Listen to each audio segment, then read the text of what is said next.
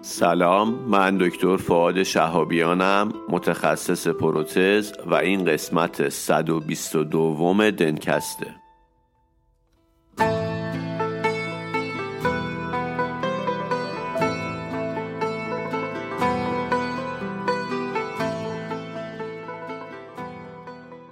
دنتکست مجموعه ای از پادکست هاست که در اون ما با همدیگه مقاله می‌خونیم. یعنی مقالات خوب و جذاب رو انتخاب می‌کنیم با همدیگه مرور می‌کنیم و به اشتراک می‌ذاریم.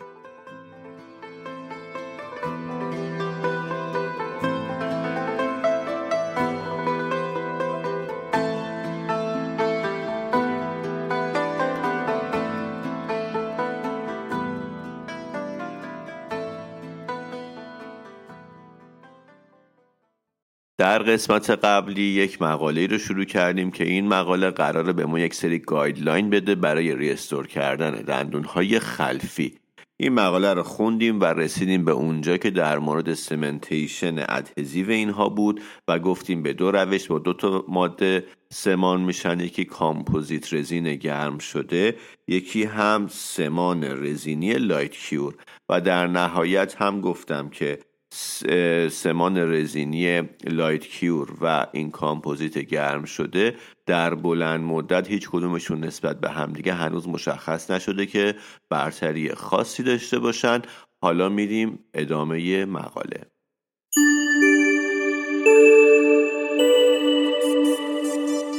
تو دنیای دندون پزشکی جای تیتانا خیلی خالی بود حالا تیتانا چیه؟ تیتانا یک فروشگاه آنلاینه مثل دیجیکالا اگر بخوام راحت تر تصور بکنین اما مربوط به ایمپلنت و به شکل تخصصی تو زمینه ایمپلنت های دندانی کار می‌کنه توی این سایت که شرکت راینو با یه تجربه ده ساله تو زمینه توزیع و تامین ایمپلنت فراهمش کرده و طراحیش کرده و پشتیبانیش می‌کنه شما می‌تونید از اون سیستم فروش سنتی ایمپلنت دور بشید و به شکل آنلاین اون برندی که می‌خواید رو اولا برید تو سایت ببینید که موجودی داره نداره و از چند تا برند تهیه کنید. مثلا فرض بکن که چند تا بیمار داری برندهای مختلف.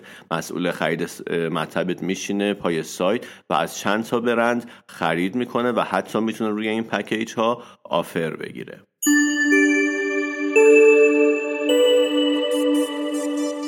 خب گفتیم که می‌خوایم guideline ارائه بدیم برای درمان و این guideline های درمانی برای دندون های خلفیمون باید بر اساس علم و منطق دندان پزشکی باشه.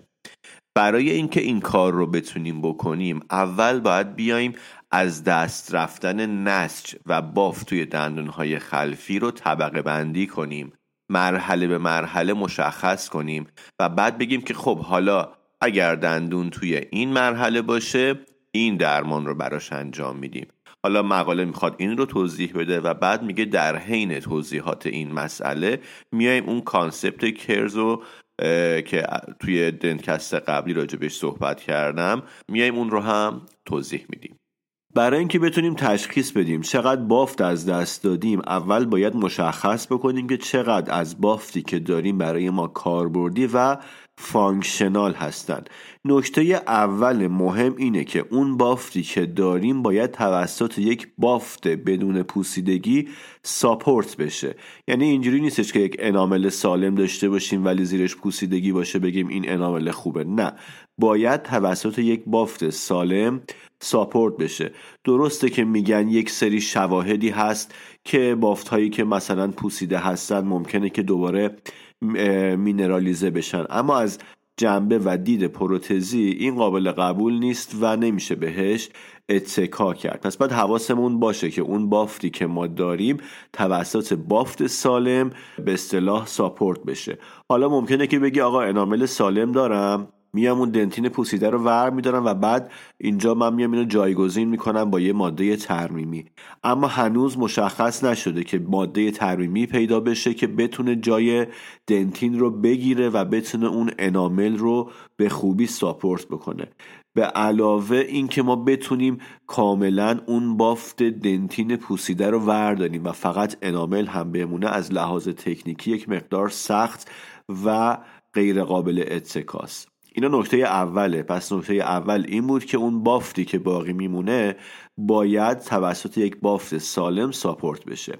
مسئله دوم حداقل زخامته ها میگن یک میلیمتر ها میگن دو میلیمتر. یعنی ما اول میایم بافت های پوسیده رو ور میداریم و بعد آن ساپورت ها رو ور میداریم حالا میریم سراغ اینکه حداقل زخامتمون چقدر باشه. چیزی که گفته گفته که ما اینقدر دیواره ها رو کوتاه می‌کنیم تا حداقل زخامت اون دیواره باقی موندمون یک میلیمتر بشه.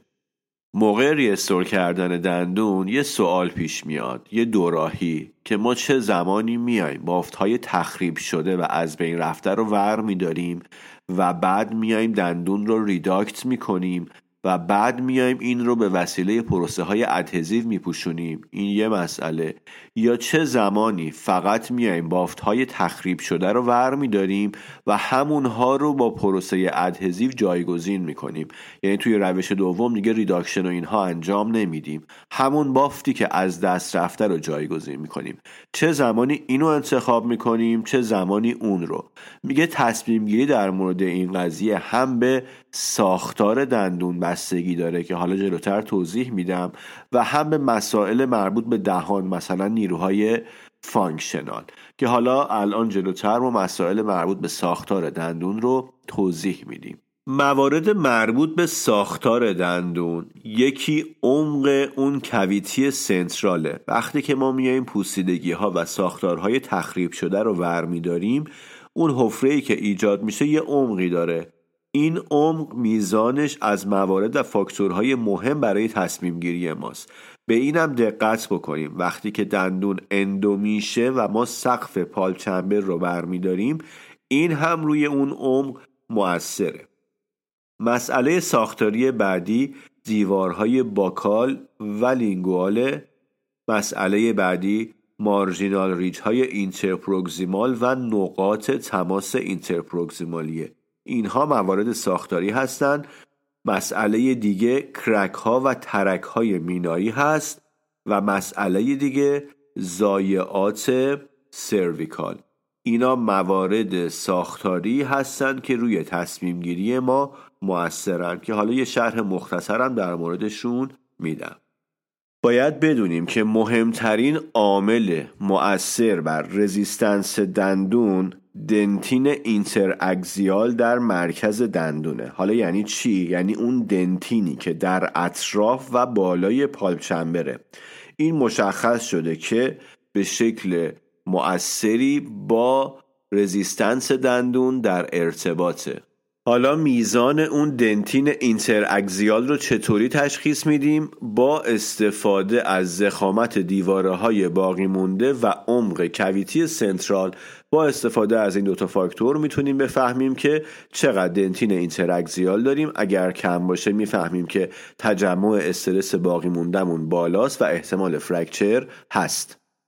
میگه افراد زیادی اومدن یه سری guideline معرفی کردن که مثلا اگر حداقل ضخامت دیوار انقدر بود این مثلا یه مبنا باشه و بعد بر مبنای اون ما بیایم cusp coverage انجام بدیم یا ندیم که میگه خیلی از لحاظ علمی براش evidence وجود نداره. اما مطالعات in vitro به ما ثابت کردند که عمق اون cavity از ضخامت دیواره buccal و lingual اهمیتش بیشتره. براش هم مثال زده. مثلا گفته که اگه یک cavity MOD ما داشته باشیم که عمقش 3 میلیمتر باشه به نظر نمی‌رسه که خیلی ریسک fracture ما رو برده باشه بالا. حتی اگر ضخامت دیواره هامون هم نیم میلیمتر باشه. اما اگر عمق cavity مون بالاتر بره مثلا بشه 5 میلیمتر یا توی دندون های endo شده که pulp chamber رو برمیداریم خب خیلی عمیق تر میشه دیگه. میگه توی این موارد ریسک fracture مون خیلی میره بالا. حتی اگر ضخامت دیواره های buccal و lingual مون 3.5 میلیمتر باشه. یعنی اهمیت اون cavity central و عمقش همون جوری که گفتم از ضخامت دیواره های lingual بیشتره با یه عمق کمتر در حد 3 میلیمتر fracture مون ریسکش خیلی بالا نمیره. حتی اگر دیواره ها نازک باشه اما وقتی عمیق میشه میشه 5 میلیمتر و بیشتر ریسکمون میره بالا.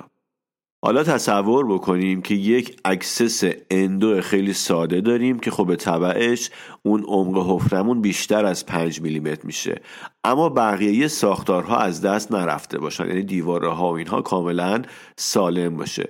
تو این حالت هم میگه که اون استحکام دندون خیلی به مخاطره نمیفته اما اگر access cavity مون به همراه از دست رفتن marginal ridge ها یا تماس های proximal ی باشه این باعث میشه که ساختار دندون compromise بشه. پس برای اینکه میزان dentin interaxial رو مشخص بکنیم همه این عوامل رو باید در نظر بگیریم بدونیم که روی همدیگه مؤثرن با همدیگه ارتباط دارن. بر مبنای اون مشخص بکنیم که dentin interaxial مون تو چه وضعیتیه. الان دیگه می‌دونیم کدوم اولویت داره و بر اون اساس مشخص بکنیم که ساختار دندونمون در مخاطره هست یا نه. فاکتور دیگه ای که باید بهش توجه بکنیم کرک ها هستن. کرک ها در حقیقت مثل همون شکستگی های کوچیک ناکامل هستن. بدون اینکه اون دو قسمت به شکل کامل از همدیگه جدا بشن. وقتی که کرک وجود داره میگن باید کاورج صورت بگیره. به خاطر اینکه این ریسک وجود داره که این کرک کامل بشه و ساختار دندون به مخاطره بیفته. برای تشخیص crack ها از transillumination و نور استفاده می‌کنن. اون قسمت crack عبور نور رو block می‌کنه و تیره میفته یه چیز دیگه ای هست به اسم craze line که اینا فیزیولوژیکه و مال خود دندونه. اینها مانع عبور نور نمیشن و وقتی که از تست transillumination استفاده می‌کنیم تیره نمیشن. پس crack ها توی transillumination تیره میشن. وقتی که crack داریم باید cusp coverage بکنیم. و یه نکته ای هم هست. بعضی وقتا هستش که این crack مون از اون حفره ای که برای restoration مون آماده می‌کنیم گسترشش بیشتره. میگه مشخص نیست وقتی یه crack asymptomatic ه ما باید حفره رو گسترش بدیم تا این crack کاملا حذف بشه یا نه.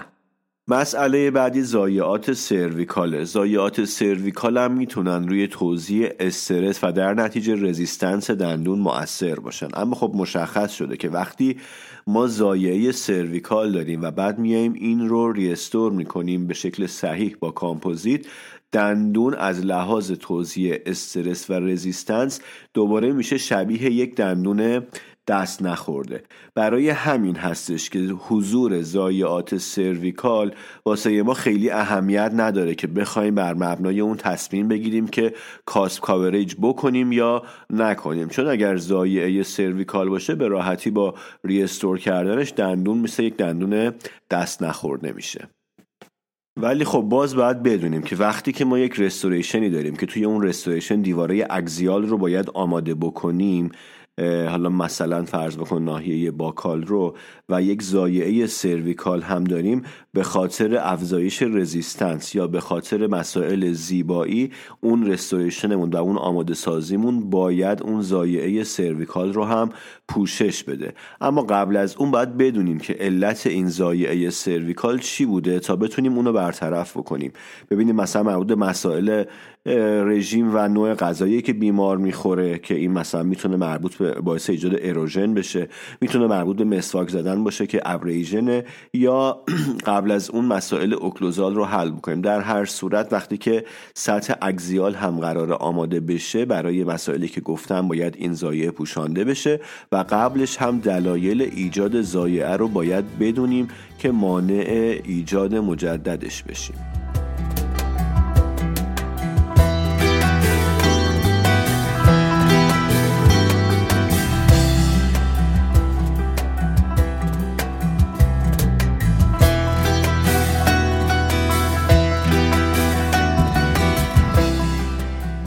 فاکتور دیگه مؤثر بر تصمیم ما در مورد اینکه cusp coverage بکنیم یا نه functional load ه. یک دندون توی دهان هر چقدر عقبتر قرار بگیره تحت نیروی بیشتریه. اگر توی اون دهان ما bruxism داشته باشیم بازم نیروی بیشتری به دندون وارد میشه. و مسئله بعدی anterior guidance اگر یک anterior guidance خوب نداشته باشیم توی حرکات طرفی باز هم روی دندون ممکنه که نیروهای سنگینی وارد بشه. خب دندون قروچه رو که هممون باهاش آشناییم می‌دونیم که توی درمانهای پروتزی باعث افزایش شیوع کامپلیکیشن های مکانیکال میشه. یکی از مسائل دیگه تاثیرگذار هم حضور اروژنه. حضور اروژن فرض توی سطح اوکلوزال خب هم باعث کاهش انامل میشه و همین که حالا فرض بکنید یه قسمت از سطح occlusal هست که ما نمی‌خوایم کاور بکنیم و این erosion داره. اگر این درمان نشه پوشونده نشه خب هم کاهش ضخامت enamel رو داریم. همین که در آینده می‌تونه روی اون ماده restorative ما هم که اجزای ارگانیک داره اثر بذاره. برای همین این فاکتورها کفه ترازو رو بیشتر سنگین می‌کنن به سمت اینکه ما کل سطح اوکلوزال رو بپوشونیم. حتی اگر ساختارمون مثلا خیلی هم ضعیف نشده باشه وقتی این فاکتورها باشه میریم به سمت پوشش کامل. حالا که فهمیدیم این عوامل به همدیگه چقدر وابستن روی همدیگه تاثیر دارن باید بدونیم که تصمیم گیری در این مورد هم حساسه. بعضی وقتا هستش که مثلا می‌تونیم از شکست یک دندون پیشگیری کنیم به شرط اینکه قبلش تشخیص بدیم که باید یک یا چند تا کاسپش رو کوتاه کنیم و بپوشونیم. پس ما باید بتونیم تصمیم بگیریم که از یک درمان محافظه کارانه تا یک درمان وسیع پوشش کاسپ رو انجام بدیم و تشخیص بدیم که کدوم برای این دندونمون مناسب تره برای اینکه بتونیم این کار رو بکنیم باید بتونیم این فاکتورهایی که گفتم رو کمی سازی بکنیم.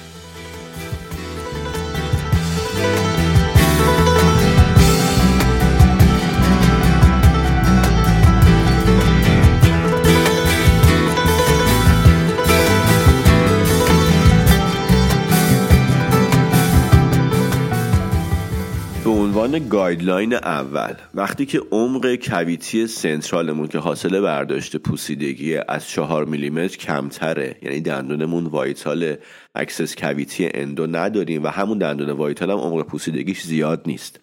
در عین حال ضخامت دیواره های buccal و lingual مون هم حداقل یک میلیمتر هست. اینجا می‌تونیم بگیم که ما dentin interaxial مون کافیه. حالا وقتی که این شرایط رو داریم و در کنارش ترک هم نداریم علائم آسیب های مکانیکال و شیمیایی و اینکه دندون تحت استرس مکانیکال و شیمیایی هم وجود نداره. توی این شرایط به نظر میاد که نیازی به پوشش پیشگیرانه کاسب نیست. فقط همون به اصطلاح بافت تخریب شده رو که ورداشتیم ترمیم می‌کنیم و نیازی نیستش که دندون رو بیشتر کوتاه بکنیم کاسپا رو کوتاه کنیم و بپوشونیم. همونجوری که گفتم فقط بافت تخریب شده رو برمیداریم و نیازی به کار اضافه نیست مگر اینکه حالا بیایم لبه های مینایی رو بول بکنیم که بتونیم باند بهتری بگیریم.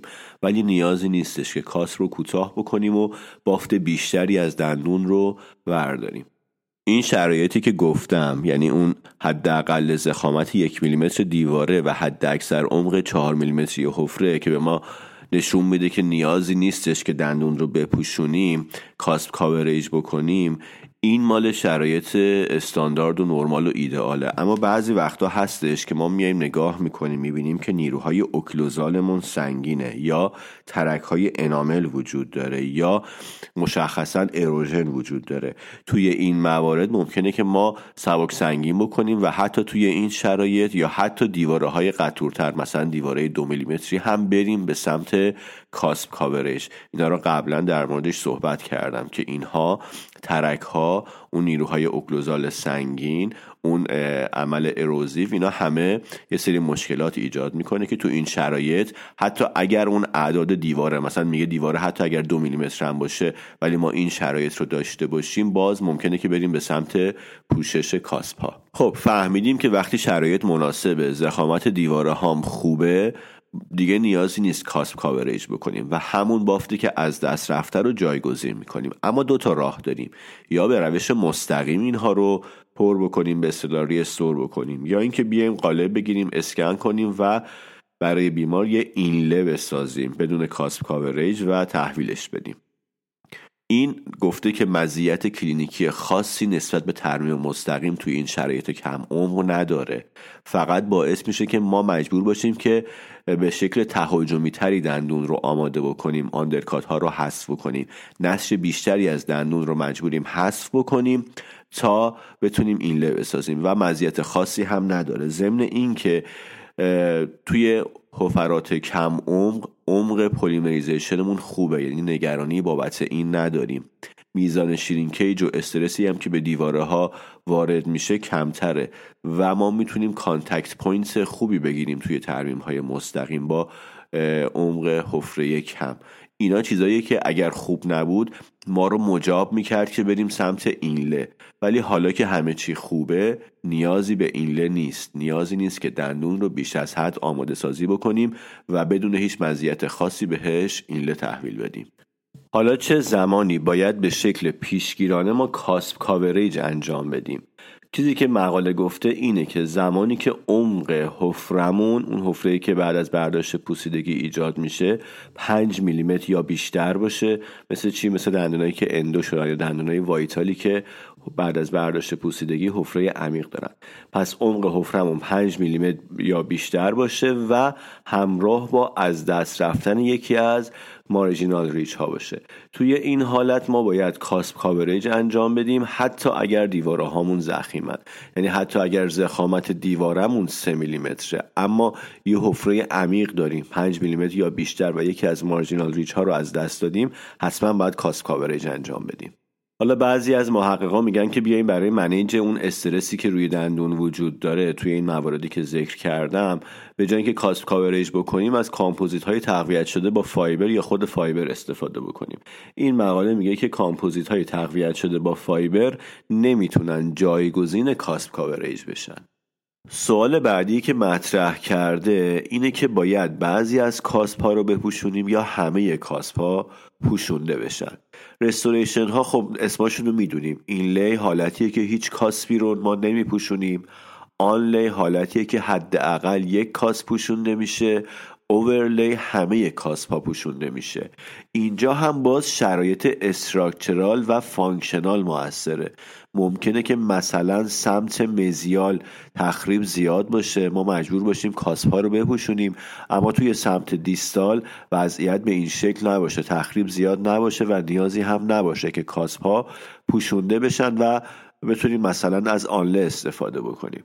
اما باید بدونیم که یک سری معایب داره. مثلا چه معایبی یکی از عیباش اینه که فرض بکنید که ما یه کانتکتی رو نپوشوندیم. یک سمت رو نپوشوندیم اونجا ممکنه که عود پوسیدگی داشته باشیم. بعدا زایه ایجاد بشه. باید بتونیم ترمیمش بکنیم.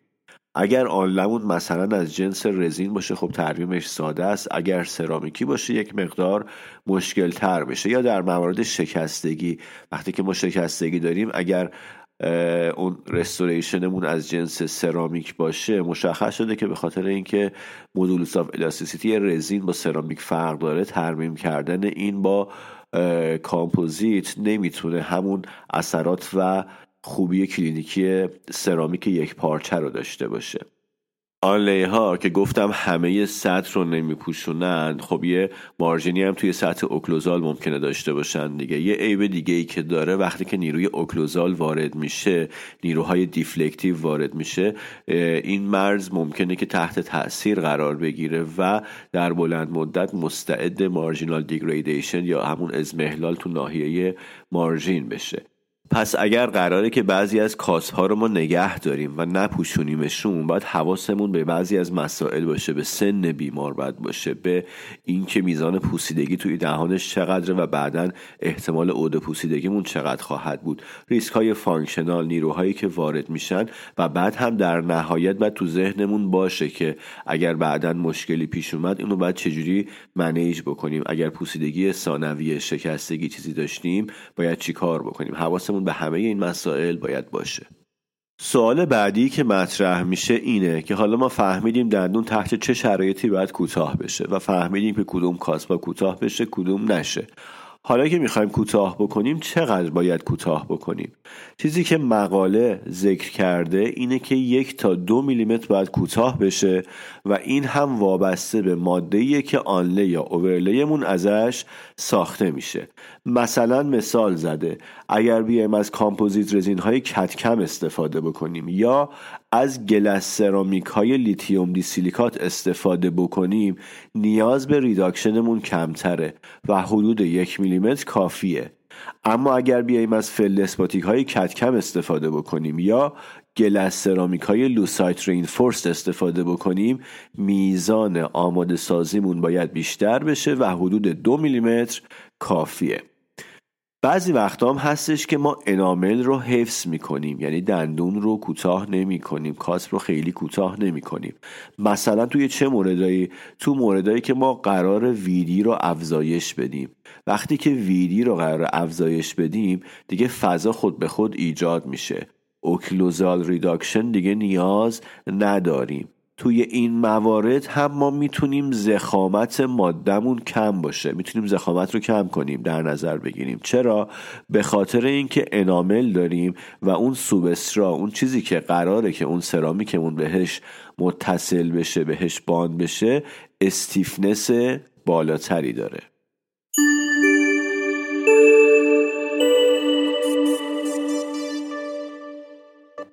در مورد تیتانا گفتم. باید بدونید که انبار سایت تیتانا توی تهرانه و اون چیزی که توی سایت هست موجود توی انباره. بلافاصله بعد از سفارش شما ارسال میشه به اونجایی که شما هستید و مشخص کردید. الان چهار تا سیستم ایمپلنت رو support می‌کنن و تا آخر سال قول دادن که هر ماه یک یا دو سیستم رو به support شون اضافه کنن و به سیستم فروششون وارد بکنن.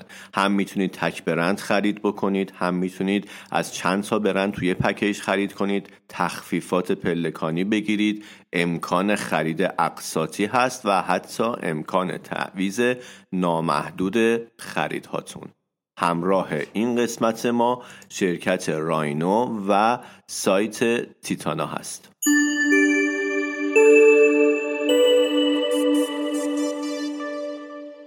طبق روال معمولمون نمی‌ذاریم که دنکست طولانی بشه که گوش دادنش راحت باشه. اینجا مقاله رو به اتمام میرسونم. و مابقیش رو که فکر می‌کنم بیشتر از بازی یه دونه پادکست طول بکشه می‌ذارم برای دنکست های بعدی.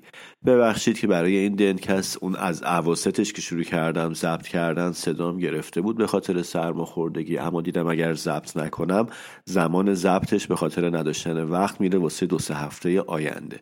برای همین تصمیم گرفتم با همین صدای گرفته و به اصطلاح بینی کیپ شده براتون ضبطش بکنم. امیدوارم که تحملش اذیتتون نکرده باشه.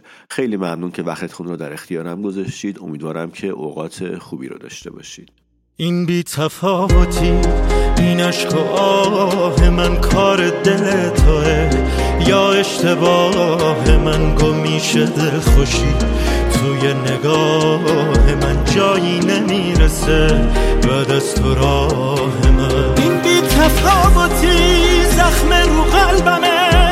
هر جا توی تویی هرچی بگم غمه. اصلا چرا هنوز حرفاتو یادمه؟ حال تو رو هنوز می‌پرسم از همه.